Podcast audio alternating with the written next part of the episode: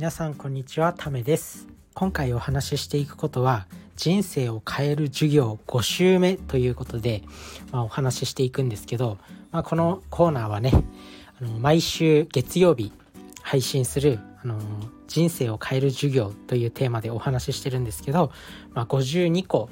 人生を変える行動がありましてそれを1年間で、まあ、放送していくという、あのテーマにこういう企画になってます。で、まあ1年間、まあ1週間ずつこの習慣を繰り返していけば、まあ人生変わるよっていうことを発信してるんで、ぜひ皆さんも1週間ずつね、これをやってみてください。ということで今日は5週間目、ついに5週間目になりました。で、5週間目のあのテーマは、テーマに関しては、意義を見出すということですね。意義を見出すって言われて、なかなかピンとは来ないと思うんですけど、まあ、あの、簡単に言ってしまえば、この、あの、自分が、あの、幸せを感じる行動をしようという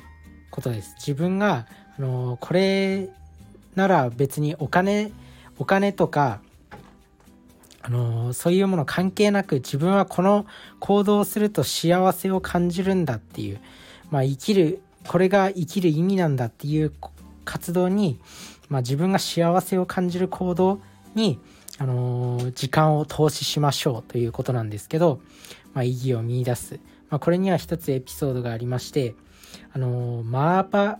マーバ・コリンズっていう方が、その、1970年代初めにシカゴのスラム街で教師をしていて、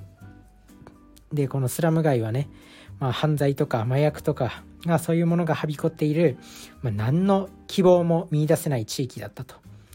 で、その何の希望もない地域の子供たちに、まあ、このコリンズさんはね、あのその子たちのためにも、あの学校を設立しようということで学校を設立して、あのそういった子供たちを教えたんですよね。で、あの4年間、まあ、が頑張って根気強く教えたら、まあ、シェイクスピアとかエマーソンのあの本を読めるようになってであの学校はねあのずっと閉鎖に追い込まれてもいたんですけど最後にはあの幸せな結末が待っていると信じてあの信念を失うことなくあの教え続けて、まあ、あの最終的にはあの世界で最もあの裕福な人となりあの人生の、あの成功を手にしたんですね。なのでそのコリンズさんはあのずっとあのお金とかもなかったけど財政面でも苦しめられたけどもう最後にはあの幸せな結末が待っているっていうことを信じてでこのコリンズさんはあの非常に教えることっていうところにあのすごい幸せを感じていたんですね。なのでお金とかそういうものも別に考えないであのとにかくこの子供たちを教えたいっていうことでそういう信念を持ってやってて、まあ、後からこう金銭的な部分もついてくるということですね。なので、まあ、意義を見出すっていう行動をするとあの後からそういった成功もついてくるよということですね。なので、まあ、あの皆さんも是非あのこの行動あの一つ一つの行動自分が使っている時間自分が使っている行動を一度改めてあの書き出したりしてみてあのどの行動を増やせばあの幸せを感じるのかとかそういうものを考えるといいと思います。なのでまあねあのこれこのあの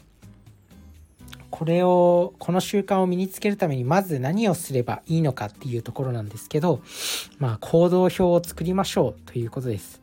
まあ、今日からね、1週間、1日の終わりに、その日何にどのぐらいの時間を使ったかっていうのをぜひ書き出してみてください。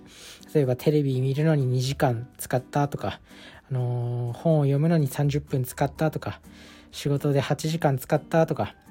あとはそういう娯楽とかに何時間使ったとか、で、それを書き出したら、もっと時間を取りたいならプラスの記号を書いて、あの、減らしたいのはマイナスの記号を書いてみて、で、他にも今はしてないことでも人生にとって、あの、とっても大事な行動だなって自分が思うことは、があれば、ぜひその書き足してやってみてください。この行動表を作るっていうことね。まあねあの是非運動をするとかあの本を読んで勉強するとかそういうことがあの結構大事だと思うんでそういった習慣をね取り入れられるといいのかなと思います。でもね、ま、なかなかねこう仕事してるとあの時間を取るのも難しいっていうこともあるかもしれないんで短時間でもできる現在にも将来にも有益な行動っていうのを、まあ、ハピネスブースターって呼ぶんですけどそういうものを取り入れていきましょうっていうことなんですけど例えば通勤でね、あの、すごい長い時間がかかると、まあ、そういう時はあのオーディオブックとか聞いたり、まあ、そういったね、あの、楽しみをあの通勤中に作ったりとか、あの、どうしても時間が取れないっていう中でもこうねあのちょっとの時間でも捻出できることっていうのを、あの行動していって人生を変えていきましょうということで。まあねあの6週あ5週間目の授業は意義を見いだすということでした。皆さんのこの一日の行動の中で自分のあの生きがいとか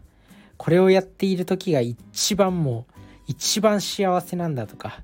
あの今は別にやってないけどこれをやったらきっとすごい幸せになるんだろうなとかそういう行動をあの増やすようにしてみてください。ということであの皆さんもこの授業を1週間ずつ聞いて人生を好転させていきましょう。それじゃあね、バイバーイ。